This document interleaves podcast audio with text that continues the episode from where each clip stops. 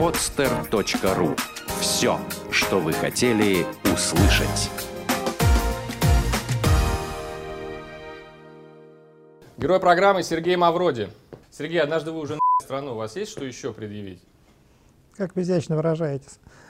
Ну, один раз всегда мало, надо же второй. То есть э, это опять будет какая-то лажа, да? Ну, если вы называете это так, то МММ 2011, повторение МММ 94 в новом варианте. Так что, если вы называете это так, как вы называете, ну, значит так. Я считаю совершенно иначе. Я считаю, что МММ 94 было добро, и МММ 2011 было добро. Просто не все это понимают, но тем хуже для них. Просто как получается, я знаю вашу версию, что э, деньги у вас отняли, да, отняло государство, но вкладчиков-то это не волнует, понимаете? То есть вы эти деньги взяли, а, это тоже какая-то ответственность, да? И то, что у вас их отняли, вы не смогли обезопасить эту систему, это же ваша вина получается. Во-первых, то, что вы говорите, это моя версия, это не так совершенно. Я уже сто раз повторял, повторяю 101. Это не моя версия какая-то или домыслы. А в материалах моего уголовного дела есть отчеты губернаторов президенту Ельцину, как идет операция по развалу МММ.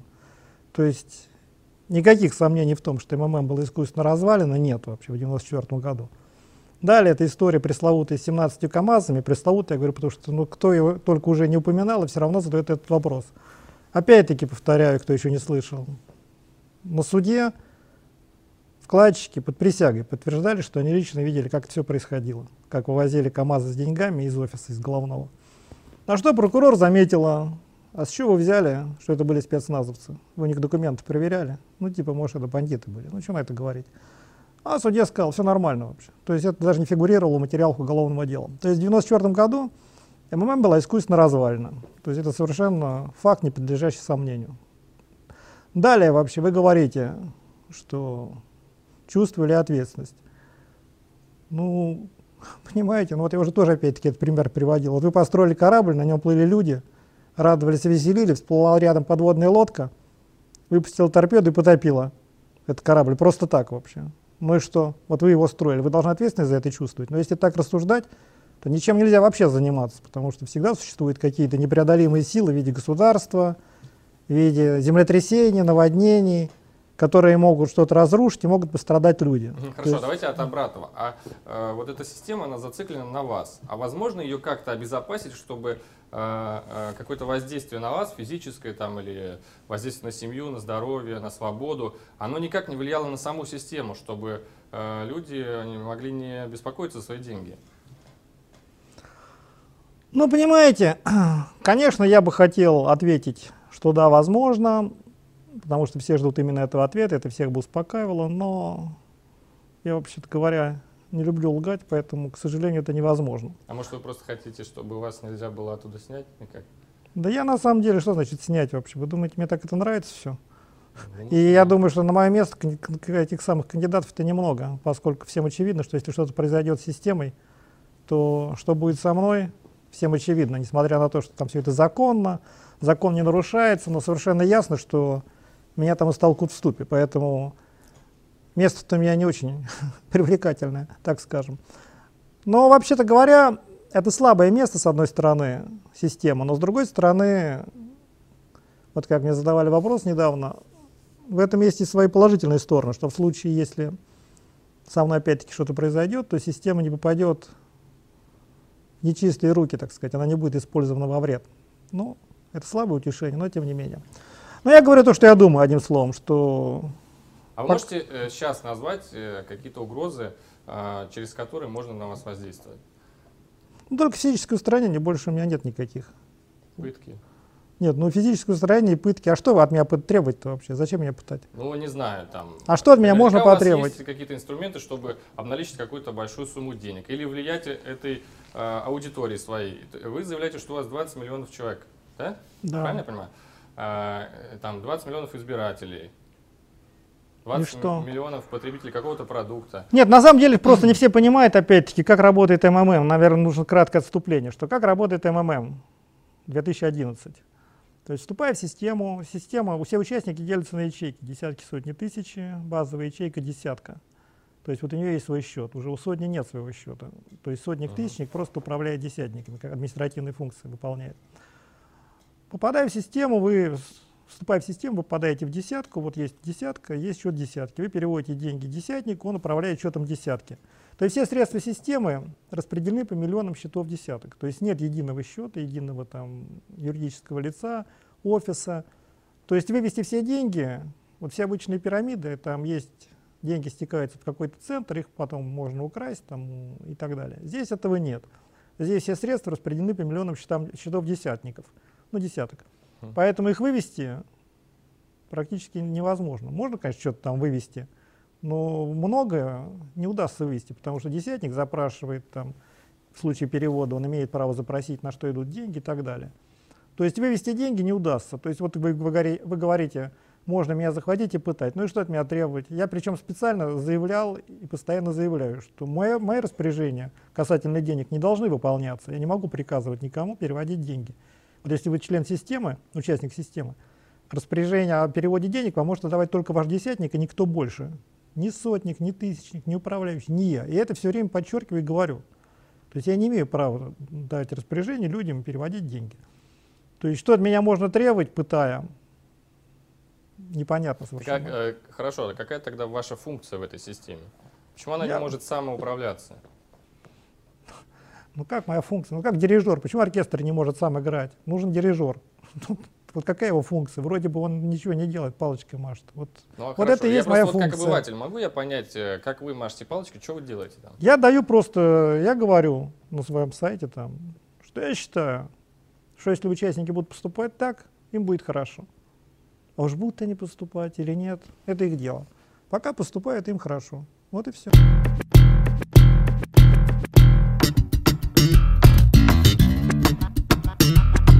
Система должна демонстрировать свою силу, на каком нужно на данном этапе, что за ней стоит 20 миллионов, чтобы мы не нарушаем закон, мы не требуем, не демонстрируем свою силу там, в виде каких-то экстремистских там, выступлений, но в рамках требуем того, чтобы с нами обращались в рамках закона. Вот и все. А вот э, так просто откровенно, э, как вы считаете, на что способна эта сила? То есть а, я помню э, в одном из э, интервью в какой-то программе вы заявили, что э, жалеете, в 90-х вы не дали команду на Кремль. То есть сейчас, может быть, вы бы дали такую команду, да? Посмотрим. Я не хочу давать таких команд, но вообще сейчас новая политическая реальность создается, этого никто не понимает. Вообще никто ничего не понимает, что происходит. На глазах у всех совершенно мир меняется, то есть вообще и политически в том числе. Появляется новая политическая сила в виде участников МММ, которые действуют единообразно, организованно, связаны экономическими интересами. То есть и их уже там вот десятки миллионов в ближайшее время самые будут. Это не только в России касается, даже в большей степени не столько России касается, сколько других стран, той же Украины, там, Прибалтики. Потому что ну, в России нет никаких политических сил, сами знаете, у нас ни выборов, ничего нет. Поэтому в меньшей степени это касается России. Ну, по крайней мере, пока. А вот что касается Украины, например, той же, где есть выборы, где там есть партии, там уже это все в гораздо большей степени может затронуть их. Ну и в России тоже. То есть вообще, вот я говорю, сейчас рождается новая политическая реальность вообще. То есть система, я извлек уроки с 94 года и считаю, что коль скоро я взял на себя ответственность за интересы миллионов людей, ты должен защищать эти интересы всеми доступными средствами. Абсолютно. Может, чуть конкретнее? То есть, Что ну, именно? А, а, но в каких отношениях э, вы с другими политическими силами? Потому что политика это же борьба интересов. Ни в каких мы вообще отношениях ни с кем не находимся. Вообще никогда не вступаю ни в какие контакты ни с кем. Не, не иду ни на какие соглашения, компромиссы никогда. То есть мы с властями ни в какие, кроме как официальных, контакты не вступаем и не собираемся. А что вы делаете? В смысле, что мы делаем? Ну, что вы делаете? То есть, какую, какую политическую активность вы ведете? Мы пока не ведем политическую активность, пока мы только защищаемся. Вот сейчас начинаются события, нас пытаются наезжать в Екатеринбурге, мы защищаемся. Вот мы сейчас устроим митинг протест. Соберем даже подписи и спросим у народа, нужна ли им такая власть для начала. А кто наезжает? Ну, там некий министр Максимов такой, который весь интернет забит материалами, что это там варюга и преступник вообще в сущности. Вот он там какие-то высказывания, там с рекламой там какая-то борьба у него. Ну, там почитайте все этой самой, в интернете там целая история. Вот там, ну и подключается еще там, вот сейчас еще этот самый какой-то там Коробейников. Ну, короче, на частной системе пытаются, она сейчас настолько популярна становится, что на ней все, кому не лень, пытаются пиариться, помимо всего прочего. Что тоже совершенно недопустимо. Это совершенно безответственное поведение людей. То есть так повести себя могут только, на мой взгляд, совершенно отъявленные мерзавцы, которые вот, э, пытаются раскачать ситуацию только для того, чтобы самому там лишний раз тусануться на экране. Их совершенно не интересует, что в случае, если с системой что-то произойдет, пострадают интересы миллионов. Вот как они себя представляют? Закрыть МММ, вот там сейчас. Надо закрыть, надо запретить. Как они себе это представляют? А люди, вот 20 миллионов, что с ними будет? Они потеряют все свои деньги опять? То есть они так это все видят. И все это делается только для того, чтобы лишний раз тусануться на экране. Ну кто может так себя вести? Только полная дрянь вообще, вот эти все эти депутаты, но самое интересное, что сейчас депутаты, вот почитайте тоже опять-таки на сайте, не помню в каком регионе, ушли, там два депутата, из депутата это самое, положили мандат Единой России, там, ушли из Единой России и ушли из депутатов, заявив, что... В МММ? Да, ушли в МММ. Стали десятниками. И причем он публично, не, не, не опасаясь, вот прямо человек действительно. А вы кого-то подкупаете? Что за вопросы? Кого подкупаем? Зачем нам подкупать? Люди идут э, на идейных соображениях. Вот люди, вступая в МММ, меняются. Вот это вот вообще все отмечают абсолютно, что они становятся как-то лучше, добрее. Вот можете, если участникам общаетесь, поспрашивать, вам все подтвердят. Никого мы не подкупаем вообще, это говоря, потому что нельзя соприкасаться с грязью, понимаете? Сам становишься. Поэтому нет. Цель не оправдывает средства. А вы считаете, как должно быть построено общество? Общество должно быть построено, государство должно быть построено для людей, а не люди для государства. Вот ну, главное это, определение. Понятно, но это все общие фразы. Вот что конкретно надо Это все общие фразы. Конкретно я делаю. Не надо что-то делать, не надо что-то, не надо меня никуда сажать. Я сам сяду, куда мне нужно. Меня, я ни, ни от кого не требую никаких там услуг и помощи. Я сам все сделаю, что нужно. Так что, а что нужно делать? Вот как да, вы правильно вы заметили, обычно говорят, на все эти темы охотно рассуждают, но когда доходит до вопроса, а что же делать, ну, все вот разводят руками. Я просто делаю. Ну, понимаете? ну вот МММ я делаю, сейчас уже 20 миллионов участников. Люди живут лучше. Они живут, по сути, уже сейчас в новом обществе. Но Участники они живут МММ. в рамках все равно вот этой системы, в которой мы живем, и политической, и там, государственной, э, рыночной системы. Ну, пока да. Пока да. А Но вот они вот... живут уже, они получают экономическую свободу. Это очень много. Это очень много. То есть человек себя получив, чувство экономически свободным, финансово, ощущает себя уже совершенно по-другому. Он не ощущает себя рабом. А вот сколько вы считаете нужно денег иметь сегодня, чтобы вот в этой системе чувствовать себя свободным? Я уже тоже писал, что денег на самом деле человеку надо не так уж и много. Деньги не важны для, на самом деле. Гораздо важнее ощущение, что они есть. Что в случае там каких-то событий там у тебя или там на черный день у тебя всегда будет откуда взять деньги. Это гораздо важнее. А сами деньги — не так уж и нужны человеку. Вот когда многие тоже опять-таки пишут, что вот я мечтал о деньгах, сейчас у меня их так много, что я выяснил, что мне их не, не так уж и много и надо вообще, когда у меня они есть. Ну что человеку надо вообще? Ну машину там, дом, жилье там, ну в сущности не так уж и много. А все эти покупки каких-то дворцов, это просто, ну я не знаю, от скуки, мне кажется, когда человеку нечем заняться. Ну, в общем, вот так вот. Я даю человеку экономическую свободу, как он с ней распорядится, это уже его личное дело. Я не пытаюсь там навязывать человеку счастье и там говорить «живи так». Я даю ему возможность жить так, как ему нравится.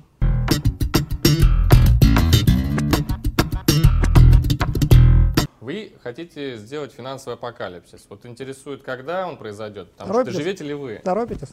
Я доживу ли? Да. Не сомневайтесь ни секунды. То есть это будет э, скоро? Ну, я полагаю, в ближайшие пару лет. Пару лет? Да, ну может быстрее. Ну, Подождите, как апокалипсис это ну, 42 месяца. В апокалипсисе в Библии что написано? 42 месяца, 3,5 года. Но ну, я быстрее управлюсь, я надеюсь. И что произойдет? Что система охватит весь мир и замкнется. То есть как работает МММ? Предыдущим за счет последующих. Пирамида в чистом виде. Но пирамида это просто инструмент для изменения мира, это не самоцель. Ну, вот опять-таки зачастую спрашивают, а что же будет, когда кончатся люди вообще там, и охватит она весь мир. То, что она охватит весь мир, сомнений нет ни малейших, поскольку платится 20... вы исключаете вариант, что кто-то не вступит? Ну, если там есть сумасшедшие, ну как, если платятся всем от 20 до 75% в месяц, в месяц, это правда, то как человек может не вступить? Ну, вот объясните мне. У вас какое-то идеализированное представление о человеке, то есть они все похожи по-вашему, но люди разные, могут по разным причинам не Ну, деньги универсальный механизм. Уже на протяжении тысячелетий у человека внедрили понятие, что такое деньги. Нет людей, которым не нужны деньги. Ну и если бы такие люди были, они бы жили вне общества. Если ты живешь в обществе, то значит тебе нужны деньги. Поэтому не может быть, не существует людей, которым не нужны деньги, которым не нужны от 20 до 75% в месяц. Если человек вместо этого берет деньги, кладет в банк по 10% годовых, то ну, ему надо в психиатрическую больницу обратиться. Единственное, что останавливает отступление, это недоверие. Да, это сомнение, да, что это афера, мошенничество. Ну, репутация подпорчена. Да почему тут репутация? Репутация, все преодолевается. Слушайте, То, а что... почему, кстати, вы не хотели бы э, какого-нибудь, какое-нибудь другое лицо взять, не свое, и выстроить эту пирамиду, назвать ее по-другому, сделать ребрендинг, э, поставить человека, который... Какие умные слова употребляете? Да, я заучил. Ну вот то, что пирамида имеет такой успех, вот за год 20 миллионов означает, что я поступил абсолютно правильно. Видите? Вы же понимаете, что на вас сосредоточена ненависть очень многих людей. Ну и что? Но Ненависть это, же... это та же любовь, только со знаком минус. А минус легко меняется на плюс. Ноль только ни на что не меняется. Ну да, это известная ваша фраза. Но она же становится каким-то барьером все равно. Или как вы хотите поменять эту ненависть на любовь? То, что к тебе есть интерес, главное. А это ненависть или любовь значения не имеет. И еще раз, вот вы не вслушиваетесь, а сразу только за внешнее звучание, не вдумывайтесь в эту фразу, что минус на плюс легко меняется. Вот если бы не было никакого, если взять нового человека, которого никто не знает, у него был, был ноль. Вот ноль поменять на что-то крайне сложно. А минус поменять на плюс чрезвычайно просто. Вот что я демонстрирую. Ну, наверное, что-то надо сделать, да, для этого? Надо деньги платить, от 20 до 75% в месяц. Платите, вас тоже полюбят. Угу. Но тут еще есть такой момент, э, как показывает история, любые перемены влекут за собой гибели людей. Вы понимаете, что а, устроив финансовый апокалипсис, очень многие люди умрут от голода. Какой стати вообще? Если я всем деньги дам, наоборот, вообще все будут счастливы и довольны. Почему от голода Не было такой системы, которая поглотила бы весь мир. Это утопия. Ну, не было, конечно. Вот первое. Никогда. Всегда бывает все первый раз. И апокалипсис никогда не было. А вы вообще не, не допускаете возможность, что может не получиться? Первый раз же не получилось. Ну вот первый раз не получилось, но я извлек уроки, и теперь второй раз все получится. И вообще, если надо будет сделать третий раз, тысячный раз, я сделаю третий раз, тысячный раз. Но я уверен, что со второго раза все получится. Собственно, это третий. Положив еще а Stock вот Generation. Очень интересно. А вот эта уверенность, она построена на чем? На каких-то математических вычислениях или вы каким-то трансерфингом реальности занимаетесь? Я осознаю собственные силы, всего-навсего. Это дает мне уверенность. А какие силы? Собственные. Ну что значит, физические? Какие физические вообще? Я совершенно твердо точно знаю, что это могу сделать вообще. И еще раз говорю, что я это говорю, основываясь, посмотрите на мои дела. Я говорю не просто там, сижу тут рассуждаю, я вот завтра там устрою апокалипсис. Ну, кроме иронии, это ничего не может вызывать. Посмотрите на факты, на дела. За год более 20 миллионов участников. Ну, какие вам еще подтверждения нужны? Вы говорите, никогда ничего не было, никогда система не охватывала весь мир. А были примеры, когда за год такое создавали? Ну, в этом мире, в новом, другие ценности будут. Вот человек, который будет что-то уметь, что-то делать, он будет пользоваться уважением. Сейчас эти, это понятие настолько уже девальвировалось, что оно вызывает кривую смешку. Но тогда оно получит вторую жизнь. И, между прочим, это никакая не утопия. Вот в замкнутых обществах, например, в тюрьме, вот где я был, я почему ссылаюсь на этот опыт, потому что я ссылаюсь на тюремный опыт, я его изведал. Вот там деньги не имеют значения, по сути, то есть там, ну, в силу там, ты находишься в камере. И там уже человек уважает совершенно другие качества, за, там, ну, за другие. Так же будет в этом обществе пример. Ну не как в тюрьме, я имею в виду, я просто, например, ссылаюсь на... Я понял, да. Не будем да. передергивать. Что будет, да. Просто вот э, какие-то личностные качества человека выйдут на первый план. Сейчас они, по сути дела, никого не интересуют. Сейчас интересует только, сколько человек денег зарабатывает. Это глубоко неправильно. Но это в общих чертах вот так. Вы вот говорите вообще. то, что я хочу услышать. А все-таки что человек будет делать? Каким будет его день, там, цели? Ну, как вы себе это представляете? Может быть, они как-то схожи будут с вашими? Я абсолютно уверен, например, что человек будет, и так же, как сейчас, он будет и учиться, и работать, и заниматься чем. Только он будет это делать не за деньги, а потому что ему это нравится. Вот примерно так в общих чертах. Но дальше уже идти невозможно. Дальше вы, если задаете вопросы, аж там какие-то конкретные, но это уже будет глупости на них отвечать. Вы сами должны это понимать. Фантазия, Я говорю да? просто, да, общее направление, общий вектор. В какие конкретные формы это выльется, зависит от слишком много, многих факторов. Мгм. Но я еще раз подчеркиваю, что я с вами тут не сижу и не философствую, не выдаю какие-то утопии, что я делаю это все, что это все происходит на глазах вообще. То есть люди в МММ получают вот эти деньги, получают финансовые свободы, по сути дела уже сейчас живут именно этой жизнью, занимаются тем, что им, что им нравится. То есть это не утопия какого-то очередного там абстрактного философа, это слова человека, за которым стоят дела.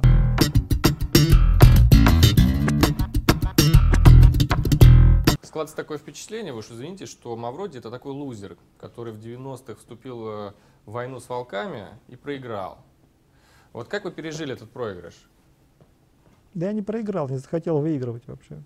Это впечатление, конечно, складывается со стороны.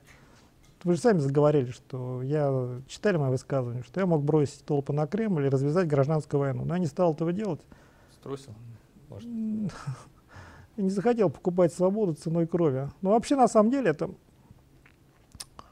на самом деле это эгоизм, как я сейчас это осознал. Потому что, если говорить честно, меня больше всего беспокоило в тот момент, как я сейчас понимаю, что вот как я с этим буду жить.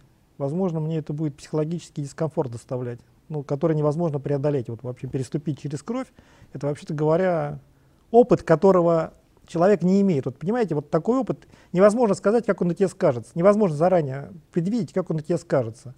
Я не решился его, так сказать, для собственного душевного комфорта. Мне комфортнее было пойти в тюрьму и даже получить ПЖ, и вообще там, пусть меня бы там, я не знаю, физически устранили, но все равно мне это было комфортнее, чем переступать через кровь. Но это неправильно. Это вообще, если ты берешь на себя ответственность за интересы миллионов, ты должен забыть о собственном душевном комфорте и действовать в интересах только этих людей. Как функционер. Нет, не как функционер, тут просто общечеловеческие качества, вот именно порядочность, честность, они отходят на второй план, вот как это не цинично звучит. Ты должен действовать в интересах только этих людей. Ты должен пожертвовать, должен, пусть тебя считают под лицом, ты должен, можешь нарушать слово, можешь вообще делать что угодно, но действовать в интересах людей. То есть точно так же, как вот, я не знаю, царь, он вообще, если дал какое-то слово, а потом выясняется, что это ведет к гибели страны, он должен отказаться от этого слова, хотя он лично будет там, его могут обвинить в бесчестии, но надо через это уметь переступать. Я не должен был тогда, конечно, в угоду собственному душевному комфорту отказываться от этого способа борьбы. Наверное, так. А как вы пережили-то это? Ну, это же, наверное, очень много дум в тюрьме, там, в одиночестве. Это Что очень я интересный пережил? опыт. Да, не советую испытывать, мой вам добрый совет. Я. Делать там нечего. вообще. Но я жил, вообще-то не жил. Сидел на спецблоке. Ну, первый год. Я сидел 4,5 года, первый месяц на Бутырке, потом три месяца на обычной матроске, и Кстати, потом... вот это, это там подхватили? Что? Позу вот эту. Какая причем тут эта поза? Как Нет? вот ее ассоциируете, с тюрьмой? Вот не знаю, просто как-то так интуитивно Ну кажется, как вот она? вы Она вот к тюрьме не так имеет ни и малейшего сидели. отношения. На самом деле так там сидеть. Ну, нет, а где там так сидеть-то? Вообще вы себе плохо ну, Я вообще не представляю, что это за мир. Что такое, что такое камера тюремная? Вот это вот узкое такое пространство, с одной стороны шконки, ну это эти тюремные, как там, кровати, ну я не знаю, слово подобрать кровати не подходит. Двух, двух этих двухъярусные, но это комфортная камера. И посреди дубок, ну это на на жаргоне стол, вот тюремный. Сидеть там негде вообще, так где ты там так сядешь вообще? Там сидеть можно только на этом самом, на этих кроватях, на шконке. Поэтому там особенно так не рассядешься. Так вот, вообще, я первый месяц сидел на Бутырке, три месяца на Матроске, и потом четыре года на спецблоке. Тюрьма в тюрьме, 9-9 дробь 1. Причем первые три года я был уверен, что никогда не выйду. И все были уверены. Адвокаты, следователи. То есть я сидел 9-9 дробь 1, это, по сути дела, камера смертников. То есть комфортабельно относительно. Оттуда уже практически. Тот факт, что туда попал, означает, что Ну, это как-то ломает личность, наверное. Это страх до ужаса или что? Да, конечно, очень, очень тяжелая психологическая обстановка там, поскольку все разговоры только с сокамерниками о том, как с пыжа соскочить. Там киллеры, убийцы, там такая публика. А можно соскочить?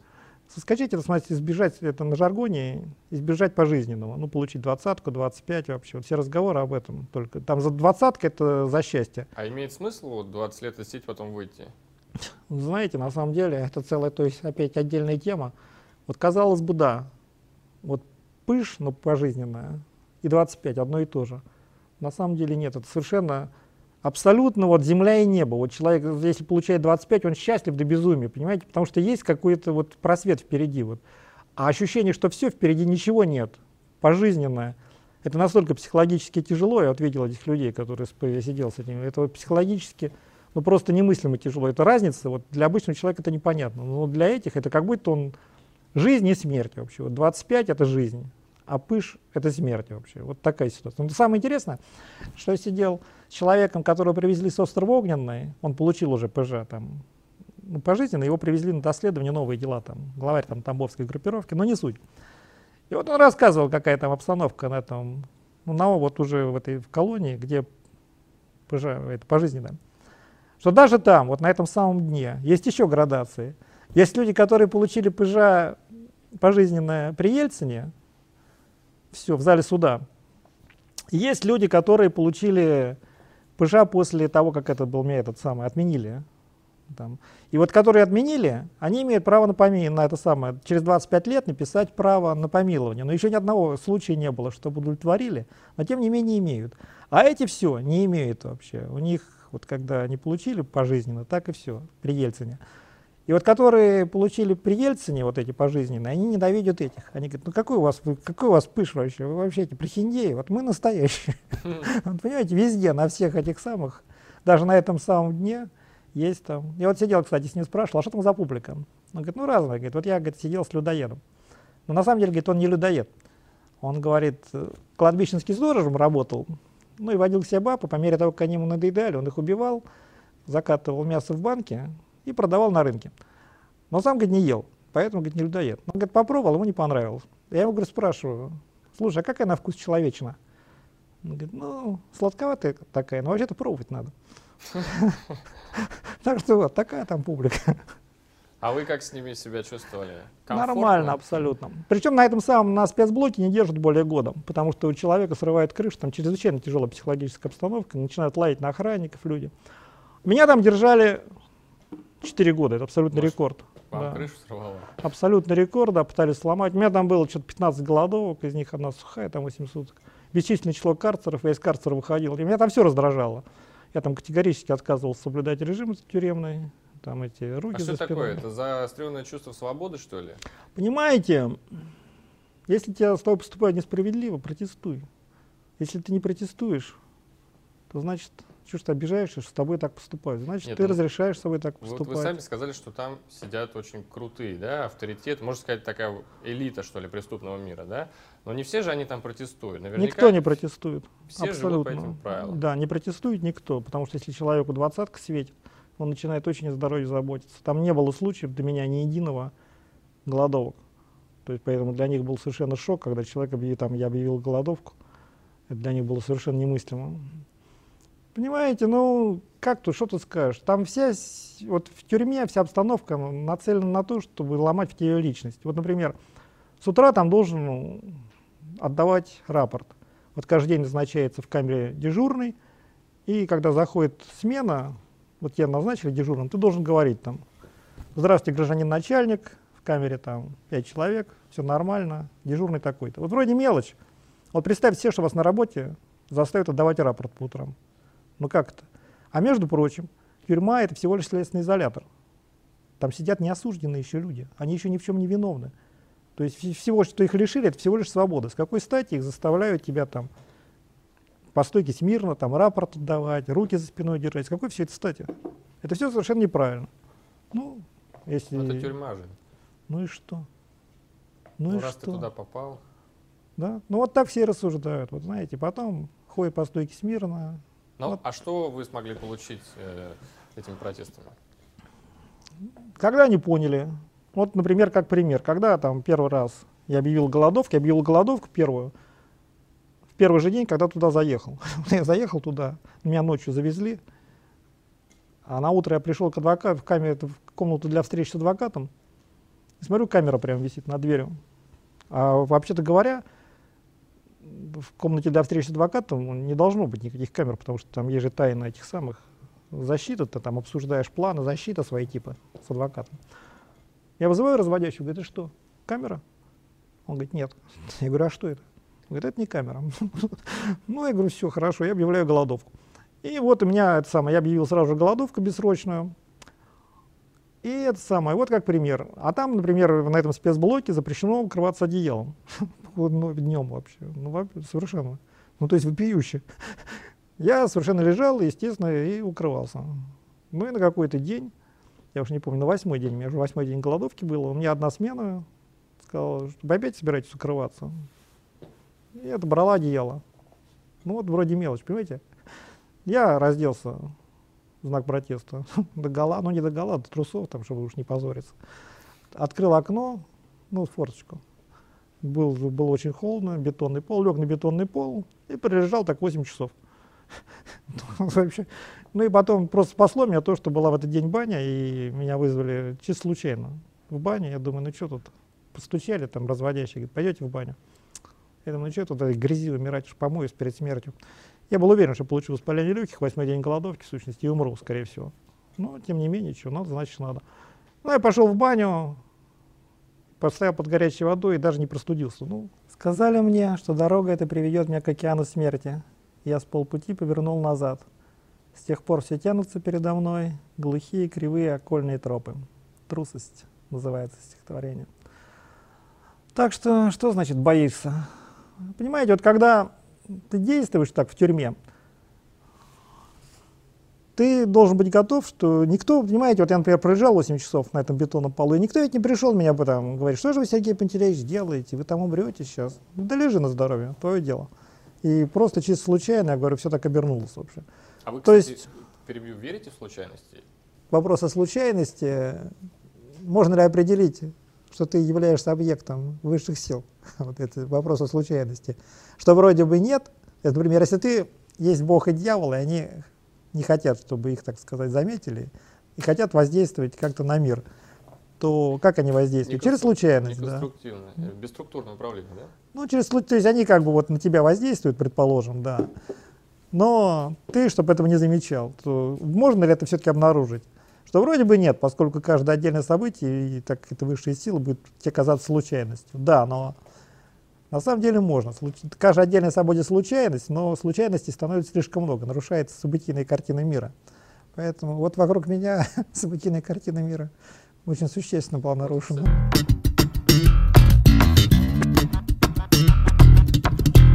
вы сказали, что у вас э, все время там все раздражало. А были какие-то, может быть, э, глупый вопрос, да? Может быть, были какие-то радости в тюрьме? Там, не знаю, свои чисто мелкие.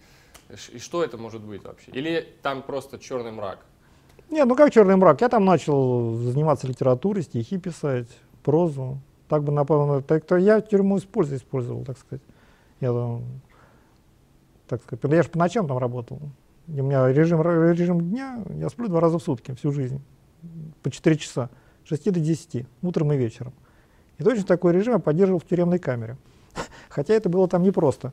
Ты сидишь там с такими серьезными людьми, если ложишь спать в 6 часов вечера, то всем надо потише разговаривать, приглушить телевизор и вообще не вопить.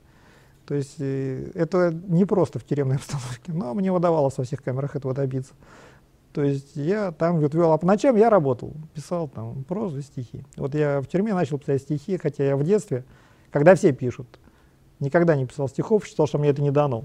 Ну вот в тюрьме, причем интересно, мне там Ховринский маньяк. Подачи Ховринского маньяка я начал писать стихи. Он меня попросил написать стихи для его жены. Он там жену очень любил. Это Ховринские маньяки, их двое было. Там они битыми женщин убивали, не знаете, не помните? Ну, они вдвоем, вдвоем писали про это. Они вдвоем, один сидел в машине, а второй сбитый под этой самой, под плащом, шел навстречу женщине и сзади разворачивался и бил по голове битой. И там у них там много этих. Кто-то выживал, кто-то вообще.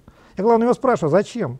Ну ладно там, да, ладно там, я оставим в стороне моральную всю сторону, но просто чисто практически. Ну что там у этой женщины 3 рубля вообще, а получите ВПЖ вообще, зачем? А, кстати, там за такие вопросы... Что значит за такие вопросы? Ну, можно, да, задавать? А почему нельзя? Все можно. Кому, ну, смотря кому. Кому можно, кому нельзя. Мне можно было. Ну так вот, вообще, он на этот вопрос так толком не ответил. Ну и он это самое, а при всем том он очень любил свою жену, там, он там так опять самое, ребенка. И попросил меня написать какое-нибудь стихотворение. Жене он там письма и писал беспрерывно. Я говорю, да я не пишу стихов. Он говорит, ну вспомни какое-нибудь, какое-нибудь лирическое. Я стал вспоминать и выяснил, что не так уж много стихов хороших про любовь, и вообще нет, хотя я много стихов помню. И потом, в конце концов, написал ему вот Гумилевское «Озеро Чат», и там два стих, два, две строки забыл, не мог вспомнить никак, и дописал их сам. Ему эти две строчки больше всего понравились, и это меня так вдохновило, что я стал писать стихи. Вот, понимаете, вот пути Господни неисповедимы. Вот этот ховринский маньяк. Точно, да. А может быть, э, продемонстрируйте? Стихотворение? Ну, давайте. Какое вам, лирическое или там это самое Да какое вот хочется? Ну, вот ангел могу прочитать. Давайте. Ветерок прошелестел, ангел светлый прилетел, за плечом моим стоит и молчит. Ну скажи хоть что-нибудь, посоветуй отдохнуть, да удачи нагадай, пожелай. Как устал я, ангел мой, от дороги от земной, от трудов и от забот, от невзгод. Грешен я, а впрочем, что ж, ничего уж не вернешь. Возвращайся лучше в рай и прощай. Ветерок прошелестел, ангел темный прилетел, за другим плечом стоит и молчит. Вот лирическое. Могу тюремное прочитать. Коротенькое, чтобы вас не задерживать. Да, мы не спешим никуда.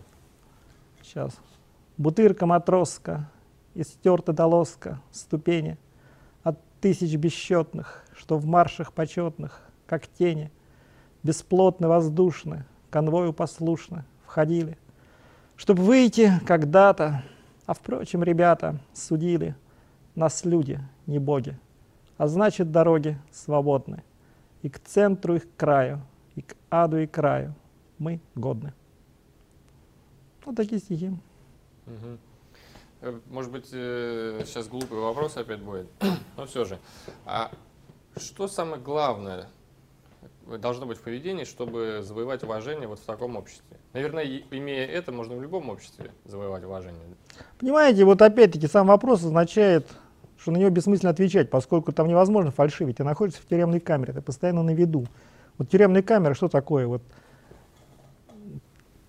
знаете, когда я первый раз попал в тюрьму, меня поразило следующее. Вот там было 8 человек, 8 молодых, взрослых, там, энергичных мужчин. Вот они встают с утра, вот начинают сразу там пить чай, там движуха начинается. И такое впечатление, что они куда-то сейчас побегут вообще, по делам. И они так остаются здесь, потому что некуда оттуда идти. И вот ты все время на виду, вот, понимаете, вот ты вот представьте себе 24 часа в сутки, ты находишься с людьми. Там невозможно фальшивить, там тебя видно насквозь. Если ты начинаешь играть какую-то роль и пытаешься там что-то из себя изображать, чтобы добиться уважения, это сразу будет заметно, это приведет к обратному результату. Вот там вот именно, что почему вот это все этот тюремный опыт, и всегда говорят, что вот если человека уважали в тюрьме, то это многое значит. Но поскольку там невозможно фальшивить, это вот единственное, наверное, самое такое место, где совсем невозможно. Если ты на протяжении месяц, месяцами сидишь с людьми, то есть ты там насквозь виден. То там, есть быть собой? Надо, там видно человека. Вот какой ты есть, что ты стоишь, там так тебе относиться будут. А что стоит, вот эта стоимость человека, как она измеряется? Ну, вообще... В рублях, в долларах. Вы, наверное, самые ценные были, да? Ну, по крайней мере, сидел с пятью ворами в законе. А с ворами в законе это вообще отдельный разговор. Их можно всю жизнь просидеть, никогда вообще, это как бог там тюремный, вор в законе. Тут тоже на воле люди мало что знают про это. Кажется, что это что-то уже отстало, это, ничего подобного. Это вообще очень сильный институт, это воры в законе. Их очень мало, всего 500 человек на всю, на всю СНГ, и ты вот можешь всю жизнь просидеть и не видеть вообще никогда. Это как Бог, это как Путин там какой даже еще больше с вором. А уж сидеть с вором, тот факт, что сидел с вором, это вообще там означает там очень много. Почему я сидел с пятью? Потому что на спецблоке, их там всех держат на спецблоке, потому что власти не знают, что с ними делать. И я поэтому сидел с пятью. Почему не знаете, что с ними сделать? Потому что слово вора вот в тюрьме, в любой в тюрьме вор это головная боль для администрации. Потому что любое его слово это закон. Вот он скажет, и вся тюрьма станет на голодовку. То есть почему? Потому что боятся, там, что да, там есть очень серьезные наказание за то, что вот за, вот, например, вы, если, если вы сидите в тюрьме и с вором что-то происходит, например, вот был случай какой-то там пересылки, повесили вора, ну, менты. Вся тюрьма объявляется суками. Вся. Не камера, где вы находитесь, а вся тюрьма. Хотя вы там сидели в другой камере и вообще ни сном, ни духом. То есть что означает? Что вас будут бить на всех пересылках смертным боем и прочее. Поэтому, если проходит малейший слух, что что-то происходит с вором, то вся тюрьма начинает там вообще на уши вставать, потому что вы понимаете, что с вами будет, если не дай бог. Поэтому, конечно, вот вы обычный зэк. Вы не хотите там никаких проблем, вы хотите тихо и спокойно сидеть, вы не хотите, боитесь этих ментов, вы знаете, что сейчас при, прибежит спецназ, и вас тут так вообще с вами сделают. Но это все мелочи и ничто, и детский сад по сравнению с тем, что с вами будет, если с вором что-то произойдет. На, ваш, на вас крест просто будет стоять. И поэтому все, что касается, вот как только попадает вор в тюрьму, это главная боль для администрации. И не знает администрация, власти не знают, что с ними делать вообще. И вот сейчас очередное решение, что их держат на спецблоке всех. Там совершенно замкнутый мир. Вот, и поэтому я пересидел с пятью ворами. И вот один вор меня назвал своим другом. Это вообще... Вы можете совершить кучу подвигов, но чтобы вас двор назвал другом, вы все равно не добьетесь. А за что? Просто ну, ни за что. Его. Что значит бояли? Вот общался с ним. А второй сказал, у которого 35 лет отсиженных, что, Сереж, вот когда ты придешь в любую камеру, сразу говори, что вот знаете такого-то, он просил передать. Вот все, что произойдет с этим человеком, любые проблемы ему доставлены, он будет считать своими собственными. Ну, понимаете, вот если тебе это сказали, это карт-бланш вообще. Вот в твою сторону боятся в любой камере, будут просто смотреть. Не сказать ты этого не можешь. Понимаете, вот я не люблю таких вещей. Но ты не можешь это не, не сказать, потому что если ты, не, не дай бог, не скажешь, у тебя будет какая-нибудь там ссора, людей, да? да, ссора с человеком, а он не знает, что такая ситуация. С ним потом что будет, а ты виноват, получается. Ну, надо было сказать. Опять же, как обыватель, э, а что это за люди, вот эти воры в законе? Есть какая-то у них общая черта? Это что? Что, наверное, какое-то сильное что-то внутри, там, я не знаю. Не просто так же ими становится. Да, ими становится не просто так. Это совершенно закрытая организация, про которую никто практически ничего не знает, потому что они ни с кем не общаются. Они общались вот со мной просто в силу того, что, ну, вот, исключительности ситуации. Что спецблога плюс там, ну, сама моя личность исключала возможность каких-то провокаций, что я буду стучать, там, ну и так далее. То есть это совершенно уникальная ситуация, поэтому вот этот опыт, который я имею, он совершенно уникальный, вряд ли когда-нибудь кем-нибудь будет получен. Поделитесь.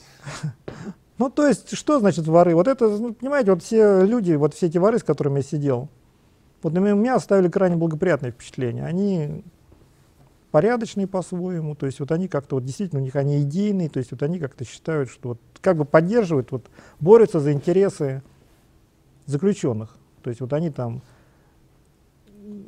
вот, э, например, они как-то там добиваются вот путем воздействия на администрацию вот такими вот методами там своими. Вот, например, что до последнего времени в, в карцере был бетонный пол а сейчас сделали деревянный. Это вот, понимаете, мелочь, а вот это потребовалось десятилетия там борьбы, там куча людей умерли, там погибли, потому что там в этой карцере бетонный пол, ты вот там в некоторых карцерах не опускают эту самую, там шконка пристегивается, например, вот это на ночь. Но днем пристегивается, а на ночь она отстегивается, чтобы ты на не мог спать, чтобы ты днем не мог лежать. А в некоторых в тюрьмах, особенно в этих, в глубинке, не отстегивают специально, вот, чтобы тебе похуже было. Ты вынужден спать на бетонном полу, и ты гарантированно получаешь тубик. Вот реалии вообще, понимаете? Вот из таких там вот мелочей все складывается. Так вот вообще, воры на самом деле абсолютно необходимый институт в современном, в российском современном вот этой системе. Поскольку если бы не было воров и не было бы вот это, вот что такое понятие тюремное? Это в сущности обычные законы. Ну, э, на воле законы, а в тюрьме понятие. Если бы вообще не было воров, вот не было бы всех этих вот регламентирующих понятий, то в тюрьме бы творилось от кромешной. Ну, потому что, ну, камера, там, что было бы? Ну, вот, вот камера, ну, вот появляются там два каких-нибудь бандиты, вот с такими кулаками, как там говорят, и начинают терроризировать всю камеру, отнимать передачи там и прочее, прочее. И вот их страх наказания, вот этих нарушений понятий, только удерживает от этого. Поэтому, если бы не было этого всего, что было, то есть нам вот в нынешней тюремной системе, вот российской, Дворы это абсолютно необходимый, так сказать, а институт. Все-таки я не могу себе представить образ этого человека, вора в законе. Да разные там совершенно люди. То есть какого-то единого образа нет вообще. То есть совершенно разные люди. Всякие. То есть, на самом деле у них очень тяжелая жизнь. Вообще вот считаю, что они там то есть, если он попадает в тюрьму, а их вообще сейчас, вот обратите внимание, их всех арестовывают за наркотики. На самом деле это просто подбрасывают. Вот, если будете читать эту самую, вот обратите внимание, сводки там преступные, про как задержали вора в законе, и у всех одно и то же там. При нем нашли там несколько грамм героина. Это бред вообще. Но у него с вором всегда идут несколько людей, человек на сопровождающих. Ну, он что, сумасшедший? Носить с собой наркотики? Ну, дал бы он этому сопровождающему.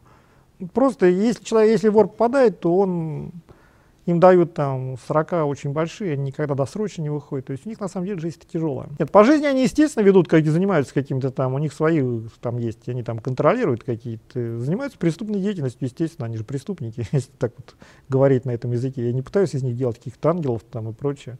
Но у них есть, например, им запрещено, ну не запрещено, но они никогда не убивают вообще, да. То есть они это самое, вообще на самом деле макрушники там в тюрьме низкая, низшая категория все эти киллеры. Э, хорошо, а само понятие вор-законе, это человек, который огромные суммы, что ли, смог присвоить? Нет, там вора в законе крануют вообще, там другие воры.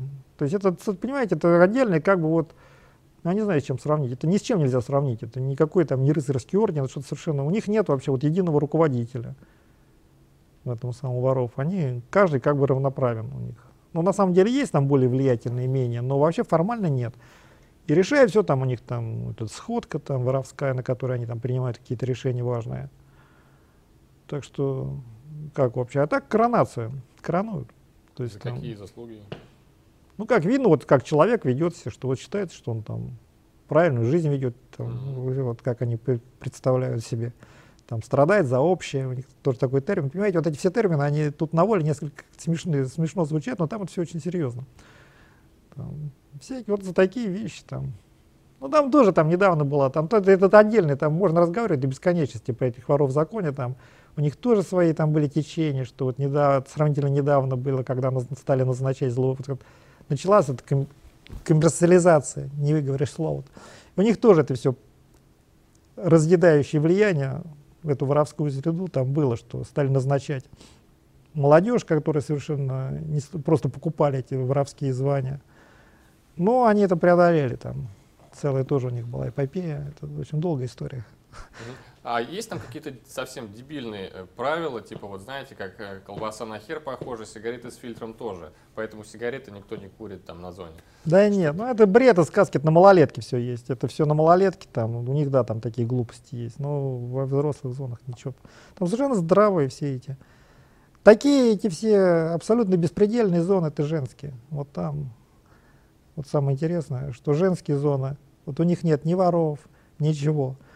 У них причем, причем у них даже нет понятий никаких, у них нет вообще, считаю, они там стучат друг на друга. Вот женщине вообще в тюрьме делать нечего, она ломает женщину, женщина слабое существо, там и мужчине это делать нечего, но женщине особенно. Им считается, но есть тюремная мудрость, с бабы спроса нет. То есть не те способны, как ребенок. Причем она не сотворила, но стучала, с нее не будет никто ничего спрашивать вообще. И у них там нет ни воров, ничего вообще. То есть у них там вообще откромешный творится. То есть у них кто сильнее, тот и прав. То есть у них там самые худшие качества проявляются. Ну вот я не знаю, по-разному можно к этому относиться, но это факт. Угу. Друзья в тюрьме у вас были? Друзья? Вообще у вас есть друзья?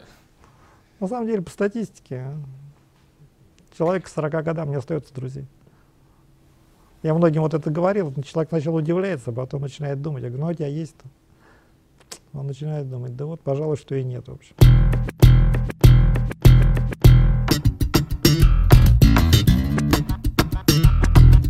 Сергей, а вы не завидуете э, Прохорову? Вот он поднялся в те же года, да, но а, сегодня это а, успешный бизнесмен, он баллотируется в президенты. А вы там, ну, в прошлом зэк, может быть, надо было тогда быть менее жадным и как-то э, заняться большим бизнесом, может быть, политикой? А почему вы задали вопрос менее жадным? Я что-то не понял. Ну, договориться, пойти а, на договориться? какие-то компромиссы. А, прогнуться? Нет вообще. Пусть Прохоров прогибается. Короче, никому не завидую. Вообще, мне даже удивительный этот вопрос. По-моему, ему надо мне завидовать, а не мне ему. Почему? Ну, потому что я сейчас за мной стоит армия 20 миллионов, и в ближайшее время будут сотни миллионов. А что такое Прохоров? Ну что такое Прохоров? Ни что. Ну чего там у него эти миллиарды? Ну и радости с них. Я вообще настолько равнодушно отношусь к деньгам, что то, что у Прохорова есть миллиарды, мне это даже не понимаю, чему тут завидовать. И вопрос тут удивительный. Короче, нет, не завидую я. Сделано на podster.ru